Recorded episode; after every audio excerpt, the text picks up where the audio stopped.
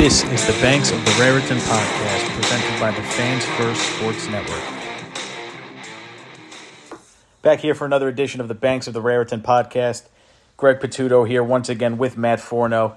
And Matt, we're coming off the first loss of the season for Rutgers, the first episode we have here where we're able to discuss a loss. And I got to say, the tone overall has been pretty positive from Rutgers fans. If you test the waters of social media, if you talk to others, if you read content on the internet, it seems pretty positive because of the situation they were in, the team they were facing, and just certain things you wanted to see from Rutgers as a whole. Obviously, a 31 to 7 loss at the big house in Ann Arbor to, to Michigan, a team that has national title aspirations.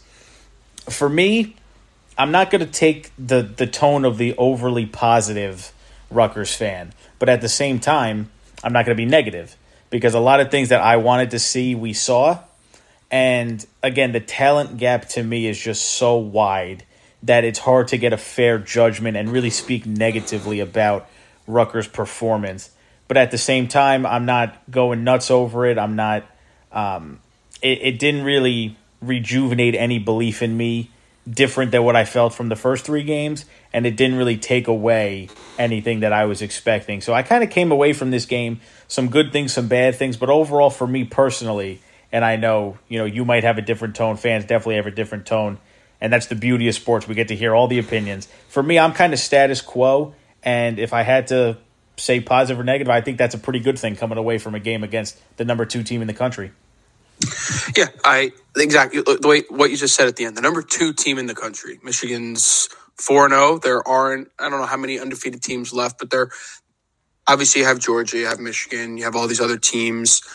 Uh, Michigan hasn't given much of a reason for them to show any doubt why they are, shouldn't be a college football playoff team. Clearly, they haven't played the best talent, and that includes Rutgers. However, I just I think one of the nicest things to take away from this game as a positive, despite it being a negative. And also, I'm glad that we got the band aid ripped off of Rutgers getting a loss because, you know, I was delusional. I, I, I predicted Rutgers could win this game, uh, which was obviously very wrong, but that's just me as a delusional, loyal, passionate fan. Uh, not going to apologize for that. However, uh, Rutgers did look competitive in this game, which is something I think a lot of people were so critical of Rutgers, even within the fan base and outside of the fan base, was they can't compete against these top level teams. They're going. I don't know what's going to happen with conference realignment if they're going to be playing these juggernauts in the Big Ten every year. Regardless, they needed to show some sort of improvement. Were they going to knock off the number two in the country? Clearly, I thought they could, which was wrong, but it wasn't going to happen. However, during that first half, they looked competitive, and you really take away that. Uh, when we'll get into more of a breakdown of it, that that fourth down pick six, which you know it's it's a pick six, but you know it wasn't like a bad throw by Gavin. I would say like it wasn't like a errant throw. However, you take away that uh, pick six, Rutgers probably still loses the game, but the, the box score, people that are looking in the newspaper have a certain different feel about it. Now, again, Rutgers did only lose by only lose by 24, but last year we didn't even score 24 points in the game, and we lost by I don't even know almost 40, 30 something points, 35 points. Uh, and we didn't score any points in the second half. Rutgers looked competitive. Again, we didn't score any, we didn't score any points outside of the first drive of the game, but there was stuff that I felt positive about, and it was clearly we saw more. We saw more. We saw a different Rutgers offense, and I don't know if that's going to be the type of recipe we want to to win games. You look at the box score. Uh, we we lost the time of possession. We didn't have the most first downs. They beat us in. They had. They beat us in every other category. We we were pound. They pounded us on the running game.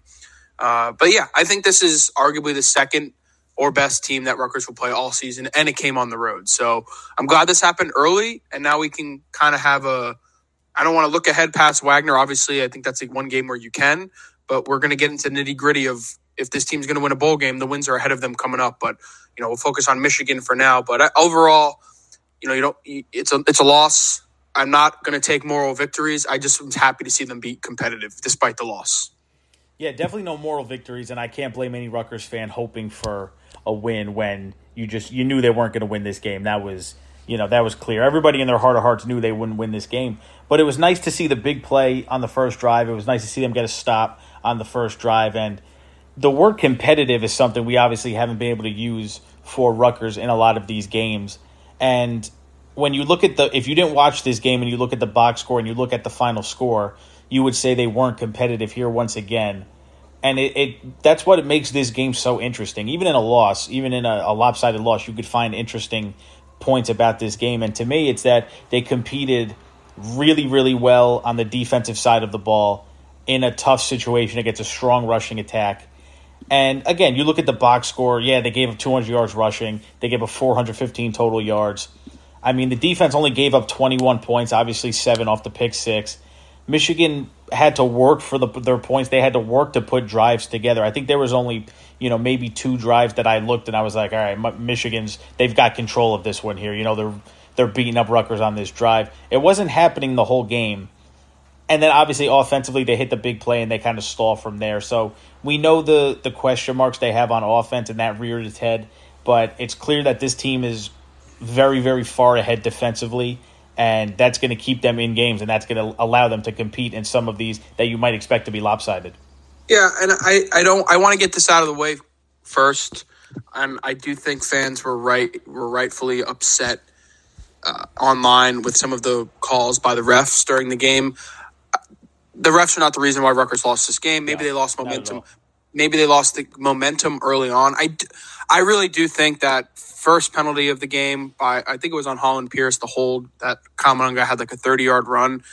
I really do think that was a ticky tack call. Yeah, that was uh, I, momentum too because that was right after Rutgers got the stop up seven nothing. Yeah. They broke a big run, so momentum kind of stalled there. I feel as though that's a type of holding penalty you can call literally on every on any penalty, especially ones that are uh, going to be you know more more out out outside zone type of plays. That was disappointing, and I don't know what happens on that drive specifically if that doesn't get called. Maybe Rutgers scores, who knows?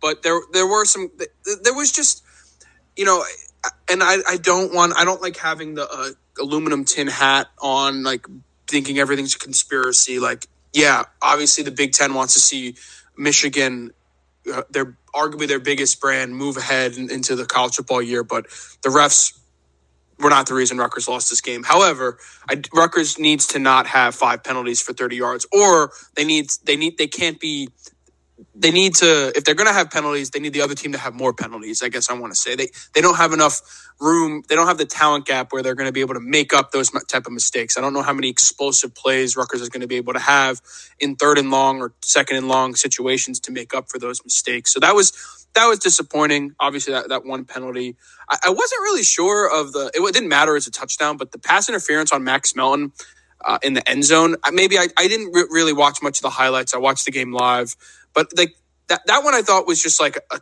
good defense, just a better catch, better throw. But in any case, um, I also thought that that I don't know was it fourth down or third down, like they didn't even review it. I, that was just strange. Yeah. There was there was some strangeness on it, but again, not the reason Rutgers lost this game. Michigan's a better team. One thing that I, I was a little disappointed with, and I thought that I think I said this on the podcast last week, is I was expecting them to defend the quarterback run better because of what they had to do with Kyron Drones.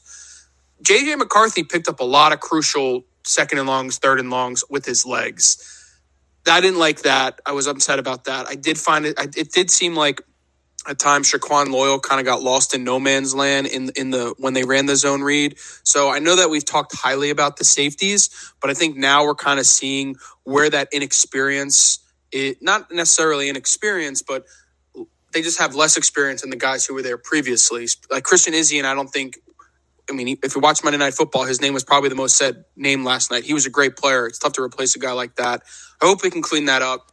Uh, and you know, obviously, don't want to look ahead to Wisconsin, but if you watch Wisconsin's game against Purdue, Tanner Mordecai had two long rushing touchdowns. So, got to clean that up. I was a little disappointed with that, but outside of that, again, I know we talked about it briefly. The defense did perform pretty well. There wasn't any like besides they ran a couple trick plays. Michigan needed to empty the playbook early in the game to establish an offense, which I thought was encouraging. It's kind of embarrassing, in my opinion, for them to, to, to run a flea flicker so early in the game against a team like Rutgers, but they did you know, take away the couple of those plays, they didn't have many 30 yard plays. Maybe, maybe they, I don't even know if they did. So I was encouraged by that. I hate when Rutgers just allows uh, a 60 yard drive in three plays, and that didn't happen this game. So I like that. Now, they did lose a time of possession battle, which is even worse, but still there was lots to, lots to take away positively, but allowing 200 yards on the ground, I was I wasn't too thrilled about. But a lot of that had to do with McCarthy with his legs. Yeah, Michigan's still not right. It looks, it looks, and we, I don't know at what point we're going to say, you know, maybe this is who they are this year. But there's something going on with Michigan. They don't look completely up to par that they have in previous years.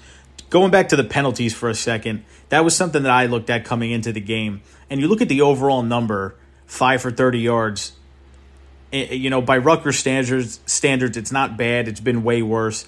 They came at pretty crucial times, though. You know, we got the false start penalties that we haven't seen. Obviously, the holding call was a big one.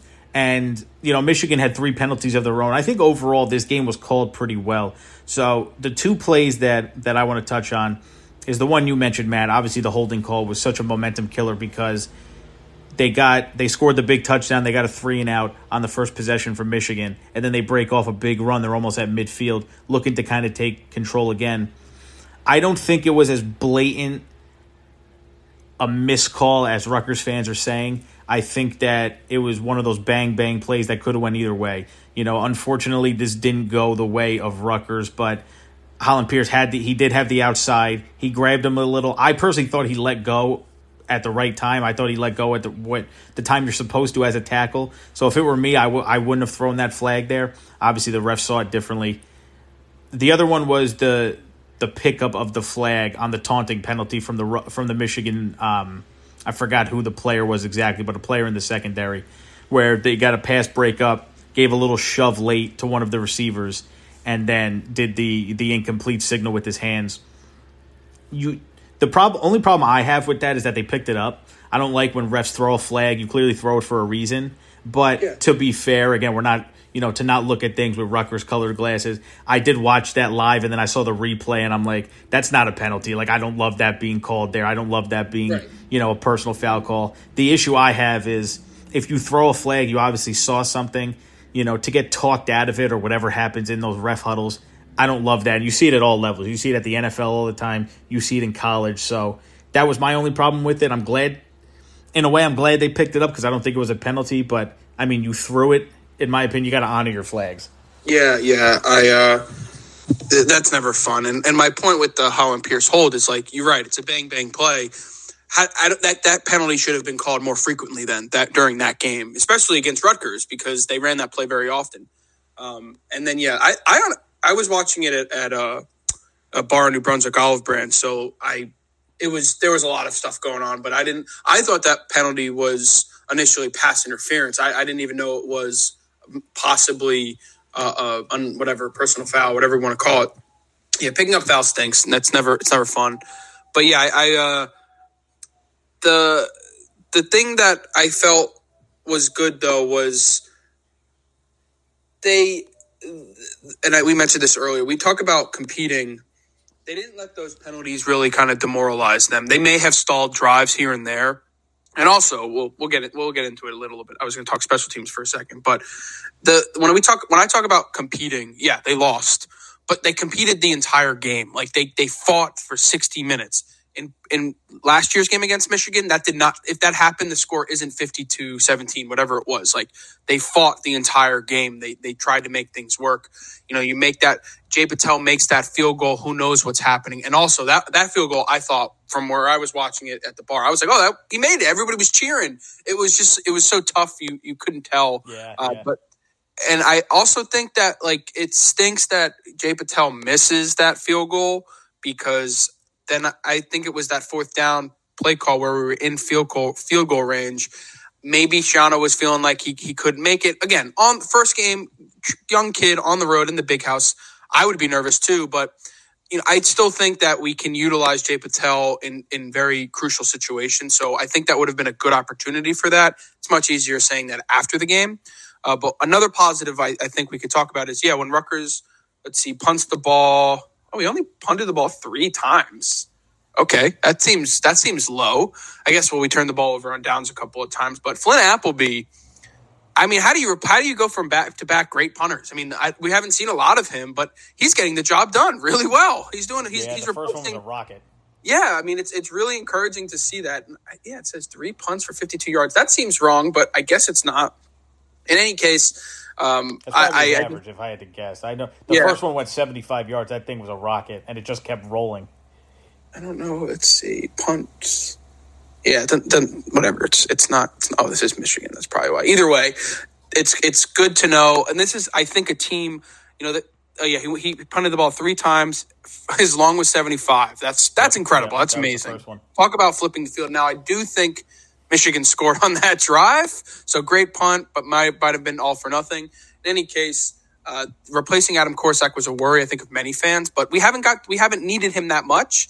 And I think this is a game where we would have seen a lot more three and outs, punts, punts, punts, and that wasn't the case. So I'm I'm just happy with that. And it's it's really unfortunate we go from arguably our toughest opponent to without question our easiest opponent back to back games because we might not see him punt the ball at all. And if we do on Saturday, that's almost like a failure. So um, it's it's you have to remember this game because Wagner is going to make people feel crazy when we when we start talking about that later in the week. But the the Michigan game, I thought, really gave a better, clearer picture, but also showed where Rut, what Rutgers needs to not do, and that's they need to stick to what works. And right now, when they're not able to control the clock and run the ball and keep the defense off the field, I thought Gavin played well, but we're we're not a team that's going to be able to sustain drives. I think through the air, and that's what we were trying to do in this game. Again, probably one of the tougher situations to do it, but offensively, you know, people people were questioning some of the play calls, and I think that was fair. So I know I know we'll get into a crucial one in a little bit, but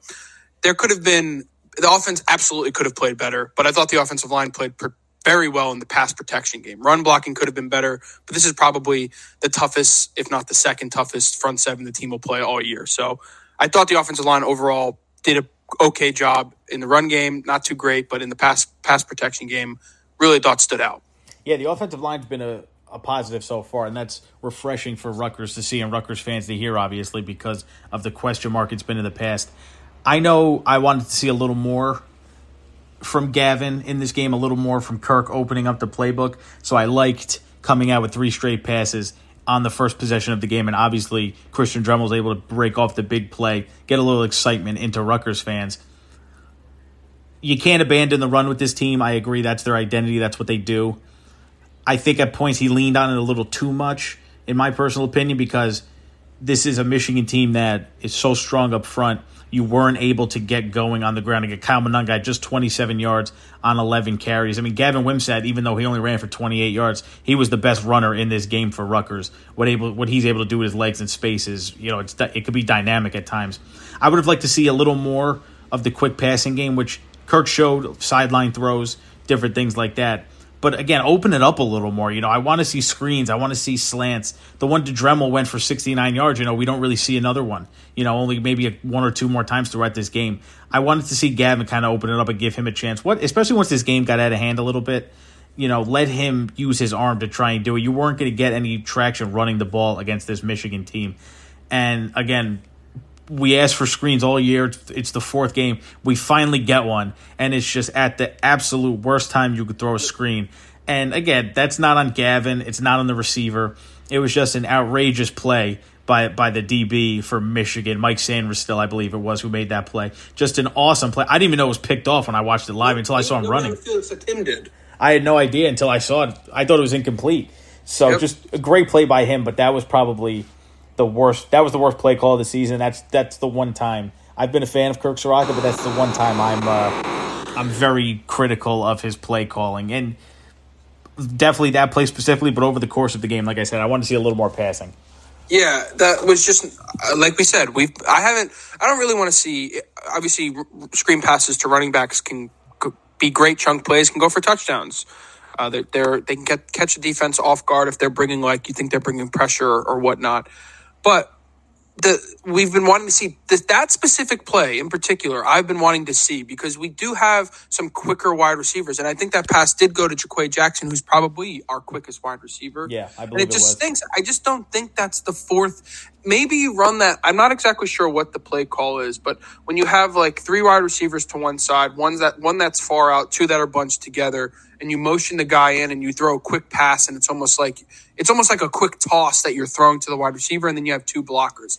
That play, okay, I could understand on fourth and two or on the goal line, but this was like a it, this was a, a, screen pass that would have needed to have developed and get people out there in protection. It just wasn't the right call. Now, it, it, it, could not have gone worse for Rutgers, and I think that's a good thing because now we know, hey, let's not try to be pretty on crucial downs. Clearly, in if this was against Virginia Tech or Temple or Northwestern, it's fourth and two.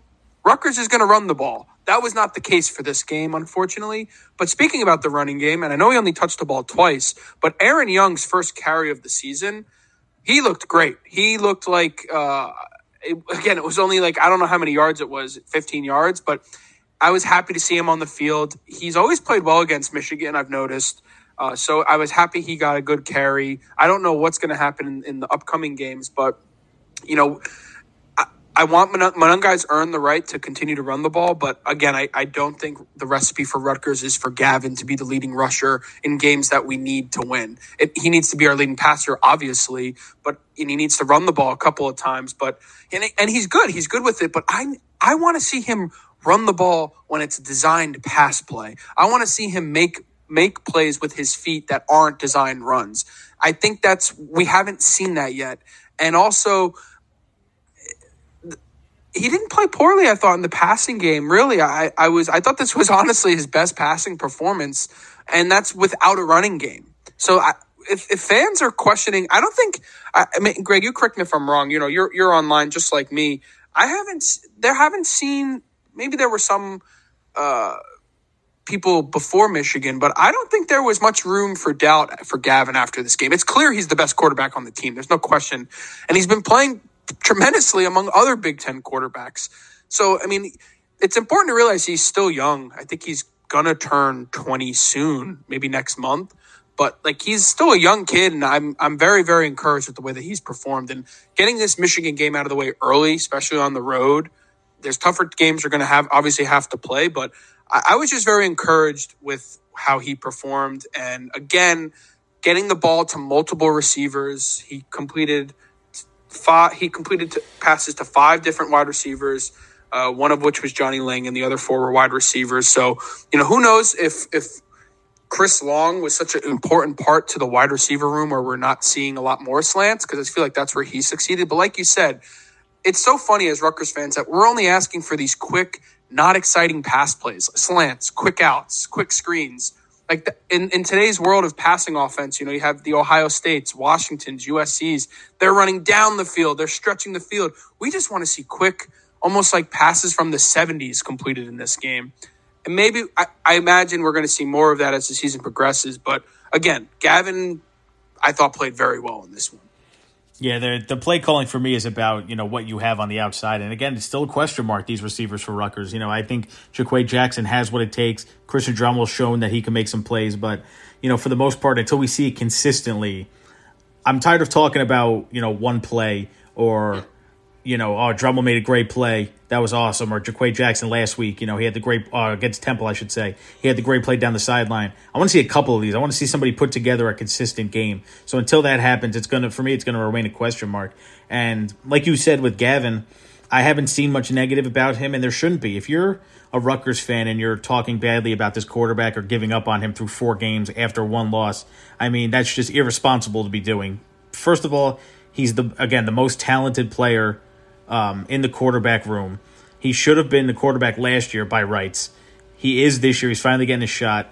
And people forget he has, I believe, three years of eligibility left. I think two after this year, if I'm not mistaken. So he's going to be the quarterback moving forward. And that's what you want if you're Rutgers. You don't want to go into each year wondering who your quarterback's going to be or getting a, a quarterback battle in the spring and then into training camp. That's not what you want. You know, he's shown that he could throw the ball. He's got arm strength. His accuracy will improve as he gets more time and the playbook opens up. He's shown that he could run the ball. To me, he still looks comfortable in this system, regardless of the score on Saturday. He still looks comfortable in Kirk Ciarrocca's system. You know, to me, it was all about the penalties coming in. And again, five for 30 is not bad. I think they just came at bad times. And that was, again, crowd noise, first game on the road.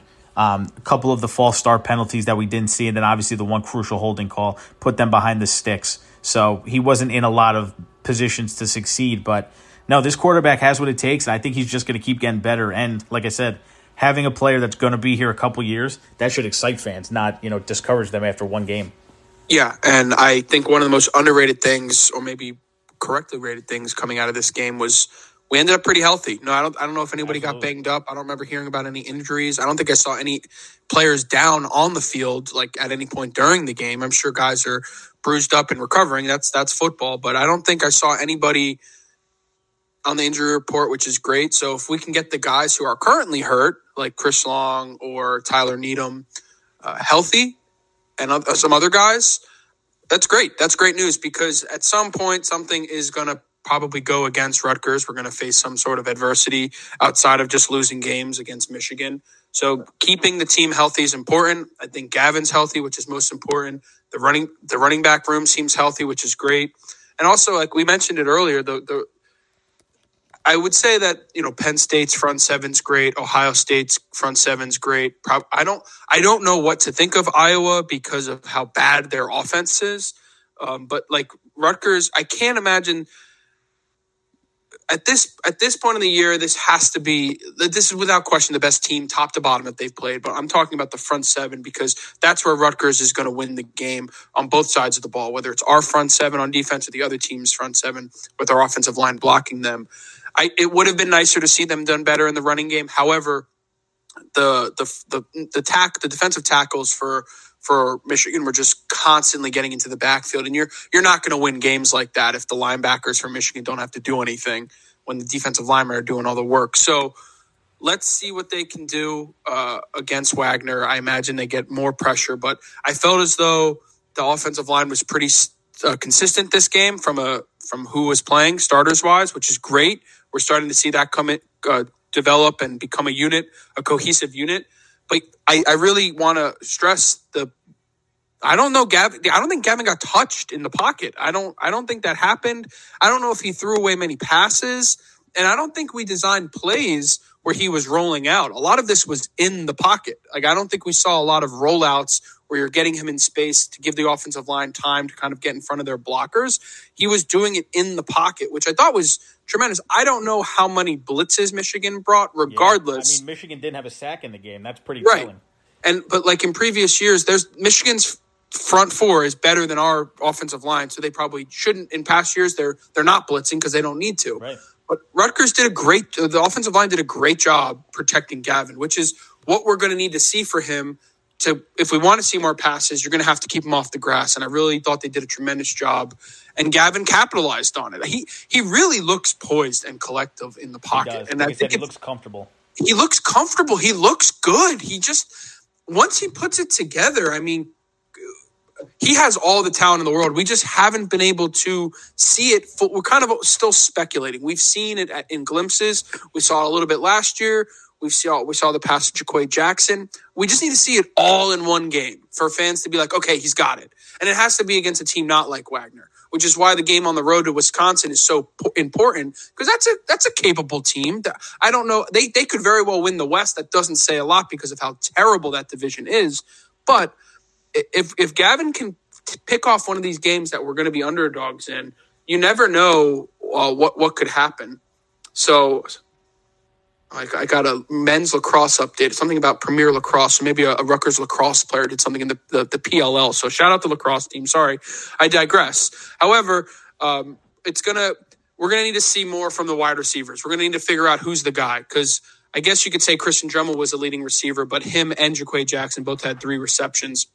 We need to see a guy get like seven receptions for 130 yards consistently, and then I'll feel much more comfortable in the passing game. But for now you know, they keep playing well. Uh, Schiano's got Schiano. I trust Schiano. This was a game that was already this. We were we were stacked up against the wall with Harbaugh back on the road at Michigan, a team that's you know relatively playing good football, just not at the elite level you would expect. But who is in college football right now? Who really? Yes, Georgia is probably the, the solidified number one team, but it could be Michigan. It could be Ohio State. It could be Florida State. Like this is a wacky year of college football. And I think that's the perfect place where you want Rutgers football to be because then they can capitalize on this just being a year where literally anything can happen. So that's why I think I was a little optimistic coming into this game or foolishly optimistic, I should say. But hey, uh, I, I, I feel great the way that this season has started despite the loss already. So let's, let's see what the team can keep doing. But I think, Defensively, this obviously could have been a game where Rutgers played better, but again, they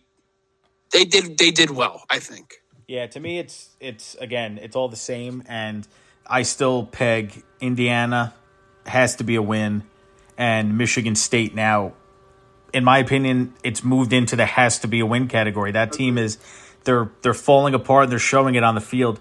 They win those two games, they're going to get to six wins. Sorry, Wagner, you're going to be a loss this weekend, and it's going to be a lopsided one. So th- those two would get them to six, and I don't blame Rutgers fans. We've also been seeing this, whether it's from you know our our writers at on the banks, you know, within our our system, or you know people outside on Twitter. We're seeing a little more hope when it comes to Iowa and Wisconsin specifically. You know, Rutgers, they're not going to beat Penn State. They're not going to beat um, Ohio State.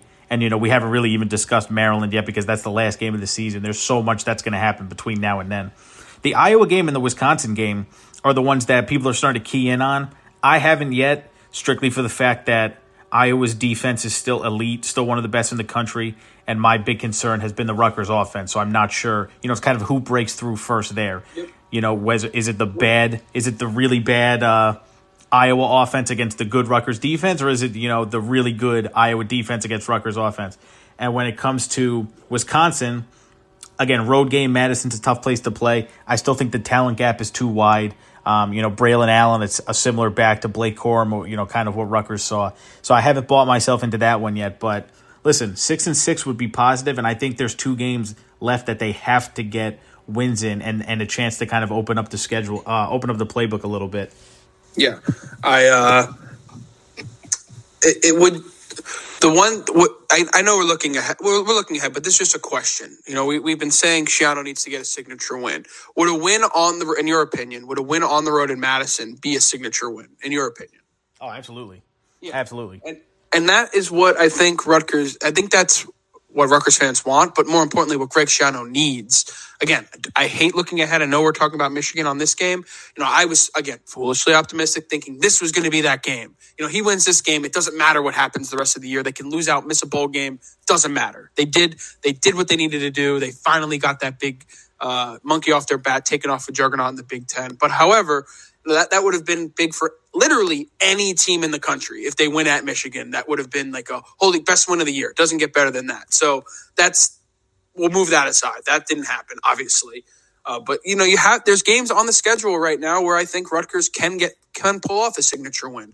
And going back to Iowa, it's going to be which defense can score the most points because I don't know if either offense is going to be able to do it other than I mean, field how goal. Bad is Iowa? I mean, it, their offense is just so bad it's not i didn't watch i couldn't watch the penn state game because i mean even even if you were watching that as a penn state fan that couldn't have been fun to watch no. because you still had to watch iowa. Regardless of how well penn state played you still had to watch iowa play which again i don't understand why fans or analysts really thought that cade mcnamara was going to be the guy to turn around uh, iowa's offense. Like that just never made any sense to me.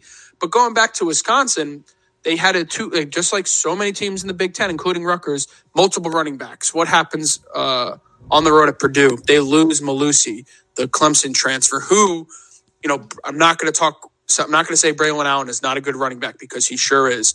But Mellusi gives them more of that dual threat option in the passing game, and I'm pretty sure, based off the injury that I saw, I think he's done for the year, and he's definitely not going to be playing against Rutgers. It was a, a leg injury, a lower lower leg injury. I can't remember exactly what it was, but saw the replay. wasn't pretty. You hate you hate injuries. It stinks. Uh, but them him them losing him is is big. But one thing I didn't I was I'm worried about is is the quarterback Tanner Mordecai. Not because he's you know he's a good passer. He did well at SMU, but he, he, he was he was mobile. He was very mobile and scored two rushing touchdowns. So if if Rutgers isn't able to defend him like they weren't able to defend JJ McCarthy, that game could easily get out of reach because that's just a team that's going to uh, lay on you, lean on you, wear away at you. Not sure how good their defense still is. It's not what it used to be, but again, it's going to be a game Rutgers needs to win the way that they, they've won the games that they've done: run the ball, control the ball, uh, don't turn it over. So, then that's tough to say. That's like that's exactly what Wisconsin wants to do as well. But there are winnable games on the schedule. Clearly, Michigan wasn't one of them. Um, but yeah, it's I don't know what what how I don't know how to feel. Let's let's just say Rutgers gets to six wins before Indiana. Like, I, if they get to seven wins, I I don't know what I'm going to do with my life. That that's like winning the Super Bowl in my opinion. it's crazy, yeah. but it's it's it's not something we've felt in since almost in nine years, t- almost 10 years, 2014. So it's just a weird time. Uh, there's been a lot worse teams, I think, in college football, but uh, I mean, we've we were at the barrel not too long ago, and I just think it's nice knowing that isn't where Rutgers is anymore, right now at least. Maybe I'm getting ahead of myself, but we aren't that bottom team in the Power Five. And also, I'm not sure Northwestern is the bottom team in the Power Five, taking uh, taking care of business uh, at home against Minnesota. Like it was the weirdest college football game. Indiana might be worse than Northwestern because they almost lost to Akron at home during homecoming. Right, they took them to overtime. Crazy, crazy, crazy. So you know, it's just nice knowing Rutgers isn't in that situation, at least right now, but I don't think they will be by the end of the season. Yeah, I'm not, uh, again, I'm not sold on the Wisconsin game, but I remember making my schedule and talking about it before the season started that, you know, we could be sitting here on October 21st. We haven't even gotten to Halloween yet, and Rutgers is entering a bye following the Michigan game, uh, Michigan State game, excuse me, or Indiana. Jeez. Schedule. There's so many games coming up. Following the Indiana game, and they're six and two before the bye week before Halloween. They're already bowl qualified. They're six and two, and I was like, I'm not ready to put Rutgers there yet. I'm not ready to feel like they can be sitting here at six and two. And honestly, I don't think the country's ready for that either because Rutgers has been such a doormat. They're not ready to admit that this team could win six of their first eight. But when you look at the schedule, you have that Wisconsin game, and then you have Michigan State, Indiana back to back, and you know, a couple minutes ago, I just said Michigan State is now into that Rutgers has to win that game category. So if you're going by what I'm saying, they have a chance to be six and two. You know, they they have a chance to qualify for a bowl. You know, third week of October, and that's something that fans would take. And I know it's going to be it would be tough to lose the last four of the season. It really would be. You know, especially with this newfound hope that they can beat in Indiana, uh, in Iowa, or maybe a Wisconsin. So it would be tough to not get that quote unquote statement win, signature win that Schiano needs. But in my opinion, six and six, you're bet you're two games better than last year. You're back into a bowl. You're returning some key players next year, including your quarterback. I think that's a wildly successful season for Rutgers. Um, and I'm ready to kind of say at this point, if they lose to Indiana, lose to Michigan State, it, it's going to be a huge disappointment. I think five and seven this year is looking like you know it would be a disappointing finish for Rutgers. Yeah, you can't start the year three and zero oh for the third straight season and not get to a bowl game like that. That goes to show you that either one, you're out of conference schedule is weak, which it wasn't the strongest the last couple of years, but a lot better than other teams have played. Unfortunately, it looks like Virginia Tech just really is going to be a bottom five, power yeah, five team. Yeah. That's really unfortunate. Uh, but it doesn't matter because Rutgers won that game, I think, in dominant fashion, just like the other two games. I think they could have done more against North or, Rut, or against Northwestern, but first game of the year, uh, I don't think they were trying to do too much. They were just in control of the game the entire time. There was never a doubt. And then, of course, Temple, they took care of business. Again, a team that also isn't as, isn't as strong as we would like. However, Michigan played a lot worse teams during their first three games, all at home, just like us. And I don't know how they started the season four home games. That that I feel like that's going to hurt them in the long run because what they only have three more, four more, maybe. Uh, of course, they go on the road to Northwestern and then Minnesota. Like, come on, what is the schedule? Know, unbelievable.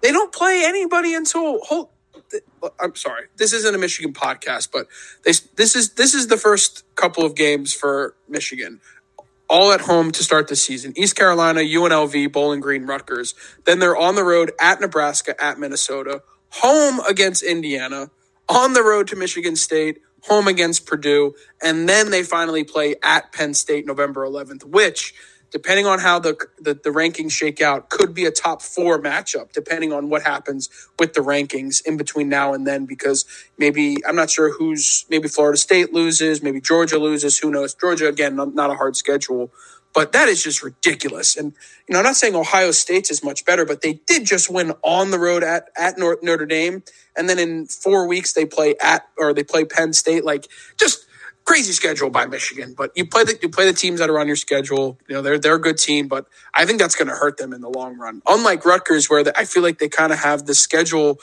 outside of the end of the year where they go Ohio State, Iowa, Penn State.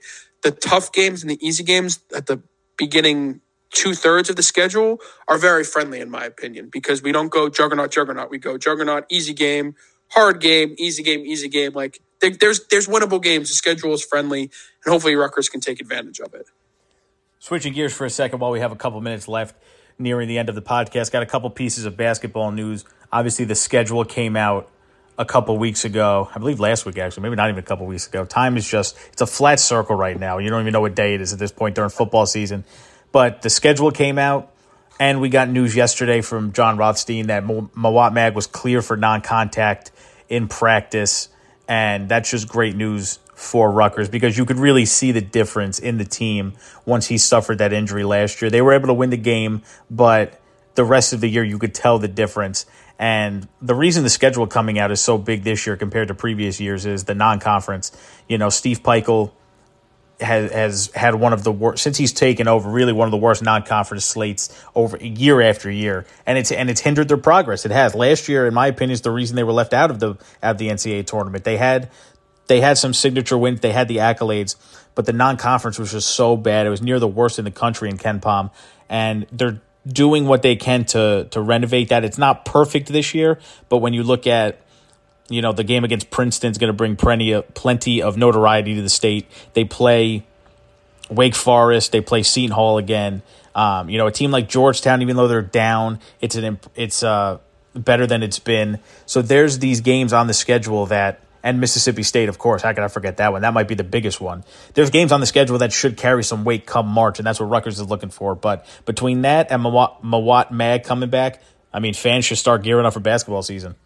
Yeah, I I, I just think about um, you know we've been talking football now for a, a month, uh, and we've been thinking about it for more than a, more than two months or whatever.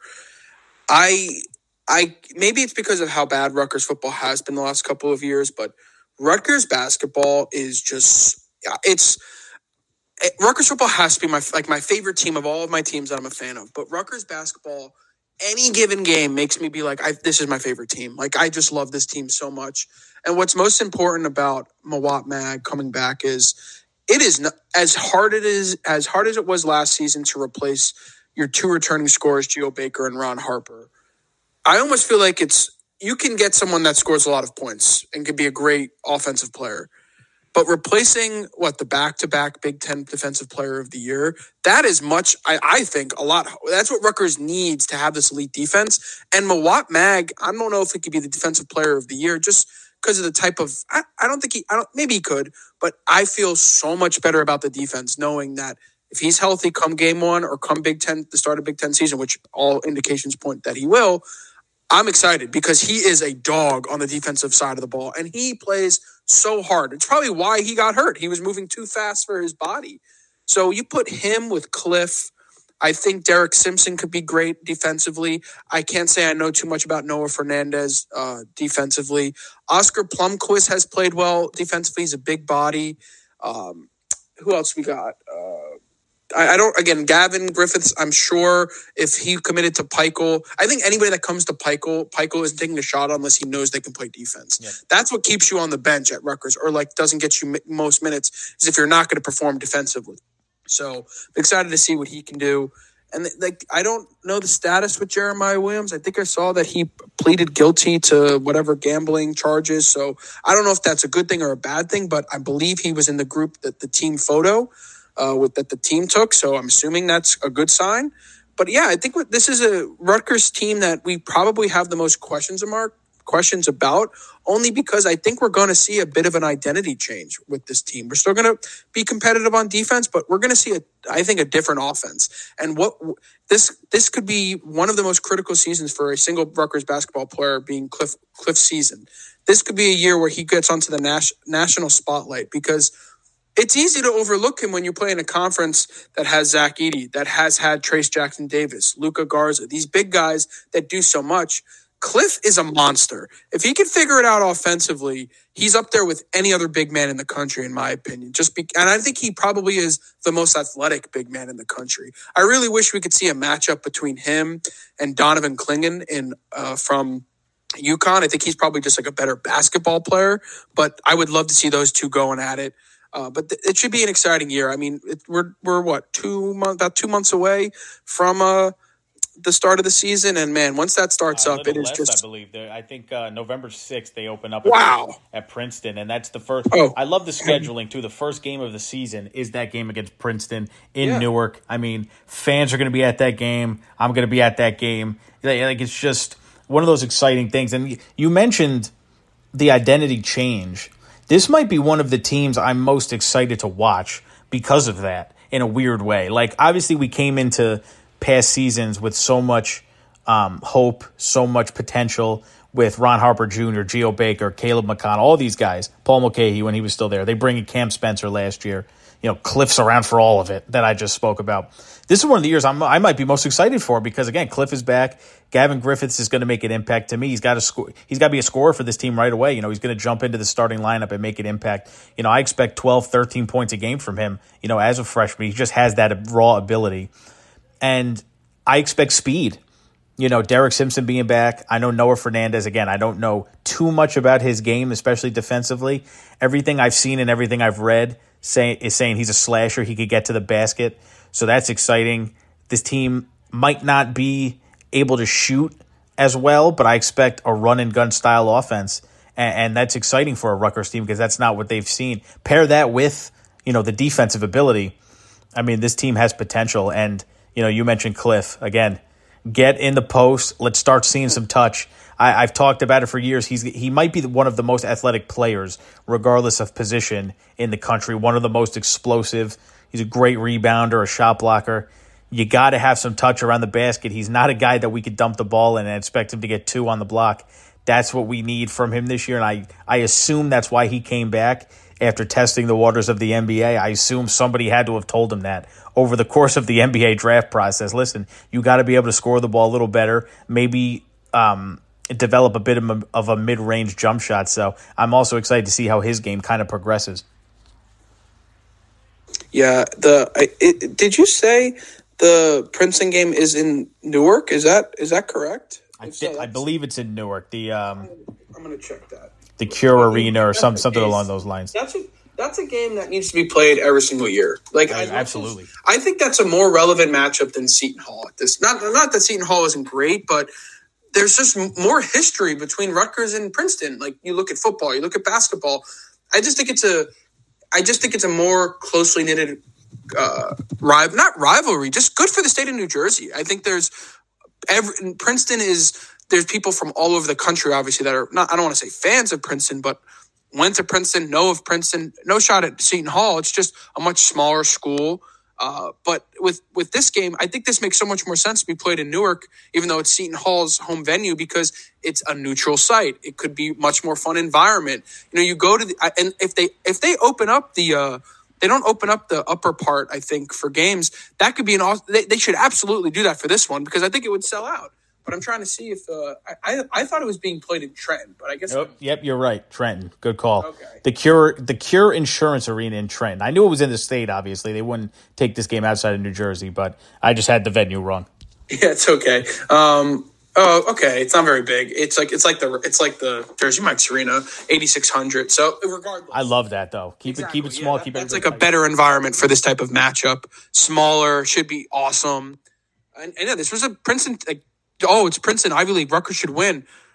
Rutgers probably loses to Princeton if they play them last year, especially in the tournament. They were a good team. Yeah. Uh, and I think they lost a couple guys, but regardless, They did. Their big, their big man went to the draft or was going to the draft. Yeah, so it's oh, it was the Sovereign Bank Arena and the Sun National. Okay, I was like, I, I don't know the Cure, but it's changed names very frequently. Uh, last time it was the Sun National Bank uh, Center. Uh, yeah, so that's I, I'm very happy to be talking Rutgers basketball because I'm not going to be able to. I mean, I'll watch every game Rutgers wins, whatever sport it is. I'll watch the game immediately after it. I'll watch the highlights. Then I'll watch the highlights before bed, and then I'll wake up in the morning and watch the highlights again. And I love doing that. I love doing that. Nothing more than with Rutgers basketball. I don't have the basketball IQ that I think I have with football. I'm not saying I'm some savant when it comes to football, but it's tougher for me to break down plays or where what this guy should be doing. But like I, I know when there's an impact player, someone's doing something right. So hopefully I can learn some more. Hopefully somebody in the comment section of our podcast can can educate us. But it's going to be great talking Rutgers basketball, and hopefully we get to talk Rutgers basketball in conjunction with a bowl eligible season for Rutgers football. So a lot of excitement ahead for Rutgers athletics. There was a lot to be excited about when you when you mentioned, you know, Rutgers potentially having a chance to clinch a bowl game this season and return to the NCAA tournament. Obviously, not something that has been done at in the same season in a long time, in the same calendar year, I should say, athletic year in quite some time. So things are trending up, and and they're going to be trending up moving forward. We're gonna we're gonna be back later in the week to talk Wagner, maybe talk other topics as well. There's not going to be a ton to talk here, but here's my idea. Obviously, I don't plan on breaking down Wagner. I don't. No, there's not not really a ton to say. Well, We could talk about what we want to see for Rutgers, but I think this could be an interesting time for us to maybe we can ask people what if they have questions. We can talk about it then, and also kind of give our I don't want to say mid season, but quarter season review of the team. Maybe grade things out because let's. I, I don't. I'm not. It's going to be tough to talk about the. Is it the C? Is it the E? Seahawks, the Wagner Seahawks, or Seahawks, yes, Seahawks. no disrespect to Wagner, it's just like the one guy that you would have talked about was that receiver that transferred. He's not on the team anymore, so it's like, what are we going to talk about? Like they won a game, I think against I don't know who they won this past week against, but it was like they missed, they muffed like the extra point, so they won the game, which is great. Good for them. They're coming off a win. Maybe that they're motivated coming into Rutgers, but it's going to be something where we're going to have to. We're not going to be breaking down the nitty gritty of the the X's and O's of, of Wagner football. I think exactly. So I, you know, a team that you know, they won last week. I think it was like their third or fourth win in the past five years. So something that uh, we're not going to get too deep into, but plenty to look at when it comes to Rutgers. A chance for us to look down the depth chart as well. Some guys we might see in the second half of this game. You know, different players, different schemes, different, you know, things that'll be shown during this game. And like Matt said, anything you want to hear talked about, anything you want to ask, you know, comment to us, send us an email, send us a DM, however you could get in touch. You know, we'll be happy to talk about it. So, well, that was the Michigan tape. We got basketball to look forward to. You know, football season's in full swing. Still got a whole slate left of that over the course of the year. So, a lot to look forward to in Rutgers athletics, and we'll be here to discuss it moving forward. So, until Friday, everybody enjoy the rest of your week.